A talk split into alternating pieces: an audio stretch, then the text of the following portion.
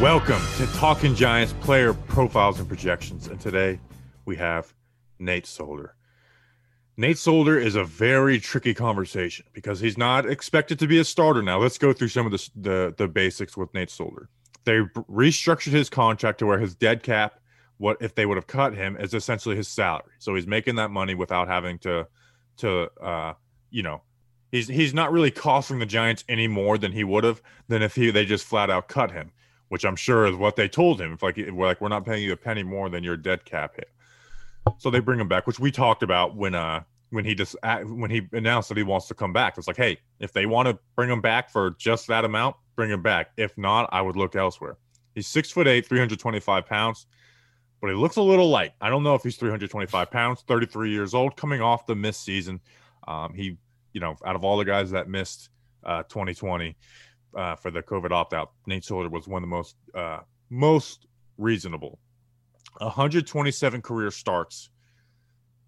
That is the most on the New York Giants offensive line. The second most is a fellow backup in Jonathan Harrison, who had forty-two, with Zach Fulton's gone, who had like seventy-nine. Justin, he has forty-four more starts than the entire starting offensive line together. Yeah, combined, yeah, combined right? right? Yeah. yeah. Nate Solder is going to be the backup right tackle, but maybe not the backup swing tackle. Hmm. hmm. Interesting. Interesting. Well, in practice, they have been. Have uh, I've noticed that when Andrew Thomas is taking a rest day, they're putting Parrott at left tackle and Nate Solder at right tackle, but Parrott's also running with the one. So maybe they're simply just trying to get Nate Solder acclimated to that right tackle spot, which he hasn't played in ten years. Um. If Thomas were to go down, does Parrott slide over to left, or do they let the guy who's played left tackle for ten years play left tackle? I don't know. I, I feel like, you know, maybe they feel like Nate Solder's a pro's pro, and, you know, he doesn't necessarily need to practice at left tackle, but the spot that he does need to practice is at right tackle. So we were talking about this when we talked about Shane Lemieux going down and what it, what do you do with Will Hernandez, where you don't want to screw up Will Hernandez this season. I would say in this hypothetical world, Andrew Thomas goes down. I don't want you to screw with Matt Parrott's season. You put Nate Solder at left tackle, question mark. But also, like you said, Bobby, he's he looks thinner, and he openly kind of admitted that, you know, he is not in the same condition that he usually is in post-COVID opt-out year and not playing football for a year. So if anything, this is probably going to be our most vague P P P because we just don't know much about Nate Solder, but what we do know is that twenty nineteen, he is coming off a very, very bad season where he was one of the worst left tackles in the National Football League, and a lot of people got on Andrew Thomas because he was the number four pick, blah, blah, blah, and he was a rookie, and I guess he had some expectations last year, but Nate Sol- Andrew Thomas in twenty twenty, at his worst, was still better than Nate Solder in twenty nineteen, in my opinion. I've had the crazy take that Nate Solder um, cost Pat Shurmur his job. There were some games where Nate Solder kind of was just such a turnstile, and it led to some Daniel Jones fumbles that if he's even just an average left tackle, Pat Shurmur may still have his job in twenty twenty. Maybe we squeak out a few wins. But yeah, I don't want to kind of dwell on that. I know you maybe want to talk about that a little bit more because you're the offensive line guy, but we just don't know what Nate Solder is going to kind of bring to the table this year because we haven't seen him in so long, and he kind of does look like a different human being also. Yeah, and, I, and I, I'm rooting for the guy. Like he's, the, you know, probably like the best just human being on the yeah, team. Yeah. But yeah, in twenty nineteen, he cost the Giants games. You know, him paired with Daniel Jones' fumble issue cost the Giants games. Or Jones was getting lit up. Sometimes it was in Jones' backswing, so like he, that's not a fumble issue. That's a guy in his backswing getting you know cl- you know clobbered. In twenty nineteen, he gave up eleven sacks, and we talk about how Andrew Thomas struggled. Andrew Thomas gave up ten in twenty twenty, even though that number is a little wrong. They they accredited him for one in the Ravens game, which doesn't make sense. But but I digress. Uh, he also gave up five holding penalties, led the league in, in pressures allowed. I mean, he was very bad. But that being said, for twenty twenty, we were mentally prepared for him to play right tackle. Like we're like, hey, it'll right tackle. It doesn't make you a better player, but it puts you in a better situation. You know, that's why we didn't talk much about Cam Fleming towards the end of the year. It's like, was Cam Fleming playing good? No, but it's like right tackle. It's it's a position where your you can your bad play can be a little hidden. Where left tackle, it's not because you know the blind side of a quarterback is a very real thing. Where it's So the whole idea, would you rather a car crash happen behind, you know, come slam you in the back, or see it in front of you where you could try and avoid it? It's as simple as that. And I don't think twenty nineteen was like a outlier year for Nate Solder where it's like, oh, his ankle was a little injured. Like, I just think he wasn't ever really that good. And that, and those numbers back up to New England, you know, I mean, in two thousand eighteen with Eli, who was, you know, quick trigger, gave up seven sacks, five holding penalties. Like, that's bad. And that's coming off of, you know, being paid the top left tackle. And even the year where he got the contract with Tom Brady, who is, you know, known for getting the ball out there just right time, gave up four sacks, fifty-one pressures. fifty-one pressures, which, you know, I think Andrew Thomas this year gave like fifty-something, and that's with Daniel Jones, who holds onto the ball uh, a long time. Yeah, Tom yeah. Brady is the exact opposite. He gave up fifty-one pressures. So, you know, I wasn't doing this stuff back in twenty seventeen, but if I was, I think I would have been pretty anti the Solder contract. And and the way he gets beat is kind of the opposite of the way Thomas gets beat, where Thomas, at least in the beginning of Thomas's career, would overset and allow that inside, where Solder just kind of like, he opens up his hips. Yeah, he lets guys get around the edge, yeah, man. Yeah. So now at right tackle, you can get away with that a little more. So if he's in at right tackle, am I saying it's going to be a flat out disaster? No, but I don't think you can have any expectation for it to be good. Yeah, I I do view, you know, just in a vacuum, I, I guess, I do view having Nate Solder as this backup tackle slash, is he a swing tackle, however you want to define that. I view that as a plus, I, I guess. I mean, Bobby, at this point, I mean, you were you were talking about him having the most starts on the offensive line, and when you combine the five front guys and then you add up all their starts, there's uh, it's still less than Nate Solder's total starts. Nate Solder has the most start starts on the entire team, I'm pretty sure. And this even includes special teams guys, right? Just in, in sort of N F L. Yeah, I would assume so. Yeah. I mean, he, he was the right tackle for the New England Patriots in Super Bowl forty-six. I mean, that's the last time that he played right tackle, at least on a consistent basis, and that was his rookie season. So, you know, we're talking about Nate Solder for the first time since Super Bowl forty-six. Happy ten-year anniversary, by the way. Go to the Rams game. I'll be there. Um, for the first time since that game, and now he's going back to that position, hopefully as just a backup. You know, Bobby, give me your take on, you know, if we see Nate Solder consistently on the football field this year, you know, I, I would think that this offensive line, that we're really biting our nails to almost to the skin about the state of the offensive line if Nate Solder is on the football field for pretty consistently throughout the season. Are we correct? Well, correct? Yeah, and I really think a lot of the offense, like the biggest decider besides Jason Garrett, really could be Matt Parrott. It's like, what if, if Matt Parrott's even just average? If he plays at Mike Rimmer's twenty nineteen level, yeah, yeah. It's like, this offense should have expectations. If he's piss poor, then it's like, man, it's going to be hard to get things done because the other guys on the offensive line probably aren't, like, you know, they're not going to be, none of them are going to be great besides maybe Andrew Thomas. Nick Gates is good, but, you know, the center position doesn't really affect right tackle. It's the right, it's the guard spots. So, yeah, I mean, if if Nate Solder is playing because Matt Parrott's not ready, then we're, I mean, that's, that's, that looks really bad on Matt Parrott, which at the same time, it looks like right now that Matt Parrott is going to win that job. I mean, he started on PUP and they immediately put him with the starters when he came off that list. So Matt Parrott is going to get that up. Like, he's going to start week one unless it's just a flat out disaster for the rest of camp. Yeah. Stay healthy. Um, hope everybody stays healthy. You know, root for the guys in blue. You know, I think this is probably our most negative P P P episode. I think it's going to be our most negative P P P episode. You root for the guys in blue. You know, Nate Solder definitely has the backstory of a guy that you want to root for with all the good work that he does off the football field. You know, this will probably be his last year in Giants blue, and hopefully he goes out with a bang, wins some football games. He's a good mentor. You know, Andrew Thomas has talked about how good of a guy he is, and he's a good guy that you want to have around. You know, I know I'm not, not we're not the biggest guys on culture and leadership and mentorship. You know, we don't, that's not really what you need. I want guys that can kind of play well in the football field, but having Nate Solder here and having him as a backup is not a thing that I'm going to be like, oh, what are we doing? And, you know, I'm not going to be mad at. Tackle is not a disaster. Yeah, yeah. Like that, it's not, you know, um, is now the Giants with Zach Fulton leaving. I, it cha- I do think it changes things a lot, where I wasn't really worried about the Giants depth at O-line. The issue was, like, if you look at depth around the N F L, it's like, you know, when our backups probably line up with everyone else's backups, the issues was like the backups are really close to what the starters are. I right. think that that's the issue with the Giants offensive line, not necessarily like, oh, the the backups are horrendous. Now, with, like I said, Zach Fulton leaving does change that dynamic a little bit.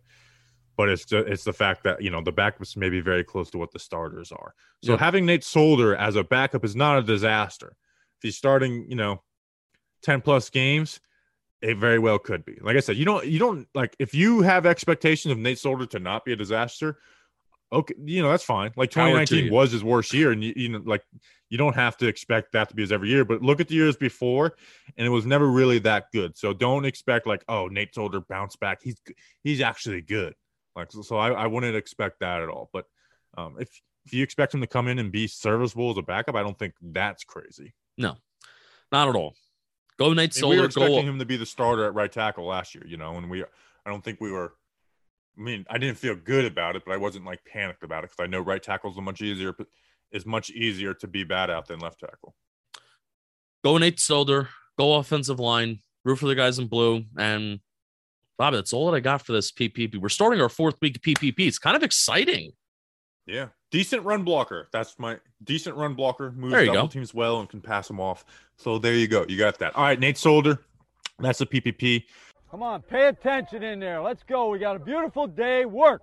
Play fast. Play fast. Whoa. Ah. Today, we have outside linebacker, edge rusher, but he can drop back in the coverage. Azeez Ojulari. Justin, he's six foot two, two hundred fifty pounds. A very young twenty-one-year-old. Uh, twenty-one-year-old. He was twenty years old when when the Giants drafted him. Pick out of Georgia. The Giants love them Bulldogs. Picked in the second round, fiftieth overall. Giants got him. They they traded back and were able to pick him at fifty. He had first round buzz. Like I remember some people having Azeez Ojulari as pick number eleven for the Giants in mock drafts, and they got him at fifty. In the S E C, had nine and a half sacks, twelve and a half tackles for a loss in twenty twenty. So he led the S E C in sacks, second most tackles for a loss. But Justin, he had the most tackles for a loss per game. And by the way, training camp is playing out, Justin, this kid is going to play. Also had the most forced fumbles in the S E C too last year. Damn. Did um, he get S E C Defensive Player of the Year? Um, I don't think so. Don't think so. I can see him... I could see somebody else like them giving it to like a linebacker or something like that. So four forced fumbles in twenty twenty Azeez had. Did you find out who it was? Uh, you talk, I'll find out. Four forced fumbles in twenty twenty Azeez Ojulari had. The last, Patrick Surtain, that makes sense. The last time the, I knew it was going to be somebody big. The last time the Giants had somebody who forced four forced fumbles in a single season was Jasper Brinkley in twenty fifteen and and then Chase Blackburn in, tw- in two thousand twelve. So... Uh, this could be a guy that can make an impact from day one. You're right, Bobby. He is going to play. You know, the way that kind of the, the edge room is playing out through camp is, you know, guys are kind of suffering from injuries a little bit more than we thought. And Azeez Ojulari is getting those reps. He's out there and he's getting those reps. And he is the best pass rusher um, on this football team, even before all those injuries. So why not? And I feel like the... The Giants, their approach to drafting edge rushers, which I don't hate, by the way, because it's kind of like what the Patriots do. The Patriots prioritize the secondary. The Giants prioritize the secondary, and it's been working out for both of those units. They've been kind of, I think the, the phrase is penny rich, dollar poor. They've been penny rich, dollar poor with their edge rushers as the years have kind of gone on. And I've been comparing Azeez's development to Oshane and Lorenzo Carter, at least their rookie year, kind of like easing those guys in. But I think I'm being too conservative with Azeez. I really think I am. Um, why not expect a little bit more? I don't think I should expect a, a Chase Young rookie year. I don't think anybody should. I know some people are. But why not expect a little bit more than what Lorenzo Carter gave or Oshane Ximines gave, where this guy can play over fifty percent of the snaps, and maybe he can be a three-down player or as a guy that can drop back into coverage. You know, Lorenzo Carter, he if he let's just say he plays sixty, seventy snaps in a given game on defense, which is most of the defensive snaps, ten to twelve snaps, he's dropping back into coverage, which is a decent amount of where he's dropping back into coverage, and Azeez can certainly do it. So, Bobby, I think I have been too conservative this summer just saying he's so young, questions around his play strength, but he is the best pass rusher on this team, and why not come out and give me six to six and a half sacks this year? That's officially, I'm going to put my projection, my prediction and my projection on the line right now. I mean, Oshane Ximines had four and a half his rookie year, and it's like we have much higher expectations uh, for Azeez, just play-wise and playing time-wise. And going into our camp battle episode to start training camp, I was like, Lorenzo Carter is going to give me the most edge reps. I think Azeez does now. You know, like Azeez isn't coming off an injury. Um, like I said, he's he's immediately the best athlete, best ability to get around the corner and dip the edge at the edge spot. Like he, like Dave from day one, he is the best at that. He's probably the best from day one in coverage. The only place where it's not is setting the edge as a, as a run block, as a run defender. Yeah, I would say, you know, play, and it's not because strength. he's it's not play because strength. he's la- it's not because he's like lazy, but it's like he like you said, he needs to improve on his play strength.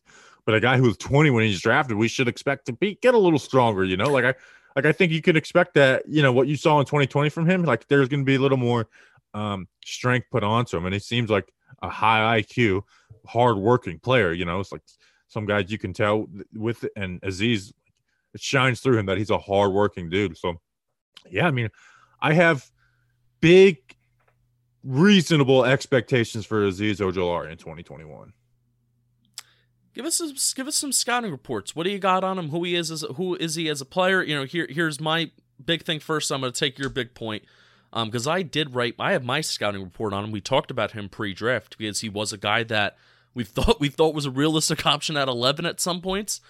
Hand swipe. That hand swipe move is going to be money for him this year. It was money for him in the S E C. It's how he led uh, the S E C in sacks. The the hand swipe move to get offensive linemen's hands and tackles hands off him. That's his go-to move. But what else do you have on him in terms of who he is as a player? Yeah, and that with his dip art, it makes him what I would think probably the best pass rusher from day one, depending on what Lorenzo looks like coming back.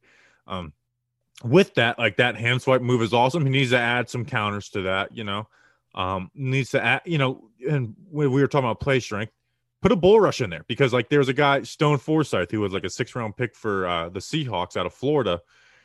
He Forsythe won that battle. And it's because Forsythe is athletic, but he's not strong, you know? So it's like, Azeez, if you bull rush this guy a couple times, you may have won this battle, but you didn't. You kept on trying to get around the corner on him. And he just was, he was ready for that all day. He was just over, essentially oversetting to you.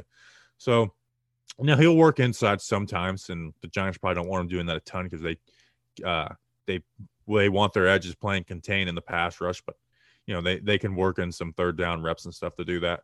So he he needs to add more onto that, and, and play strength really just will just make him a better player as a pass rusher and a run defender. But I do think he's the best at getting around the edge from day one. Um, uh, as a run defender, like he's willing, like, but he just, he can get moved off of his spot. Evan Neal, who I really like for next year's draft, was a guy who did that the best, but also he like understands what's going on. If he has a pulling guard, he doesn't get lost up. Like he, he closes that gap down and slams that and stops that, you know, stops guys like Deontay Brown right in their tracks and, and closes down that hole. So he knows how to do that. And then in coverage, he understands it. You know, I don't, there wasn't really any great plays I remember from his coverage, but it's like part of that was him doing his job and knowing where to be. So, and he has the athletic ability to do that. So now I will say he was the guy I was scared of, of them picking in the first round. Like I did not, I did not view Azeez as a first rounder. Um, but at pick fifty, I mean, that was a, that was a great pick. Yeah. Like, I, I love that pick at pick fifty. If they were at pick twenty, I would have been pretty disappointed, but pick fifty, I, I, it was like, man, you got a guy that some people thought was the best. Some people thought he was the best edge. No, I didn't. He's the best speed rusher. He's the best speed rusher in that draft class. Maybe not the best edge rusher or, or pass rusher in general. I think he would give that to Jaelan Phillips, but I think he was the best speed rusher. And you know, I don't know if Jaelan Phillips can drop into coverage like Azeez Ojulari can.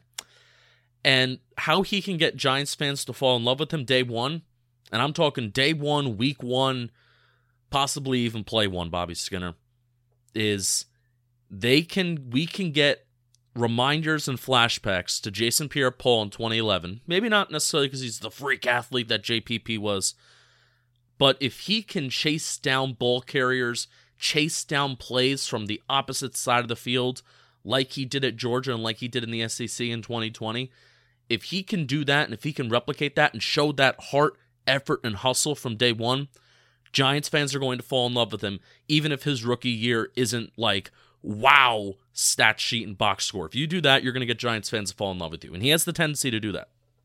And that's the thing with him is, you know, we we try to, you know, with expectations for rookies, like don't put a ton on them from year one.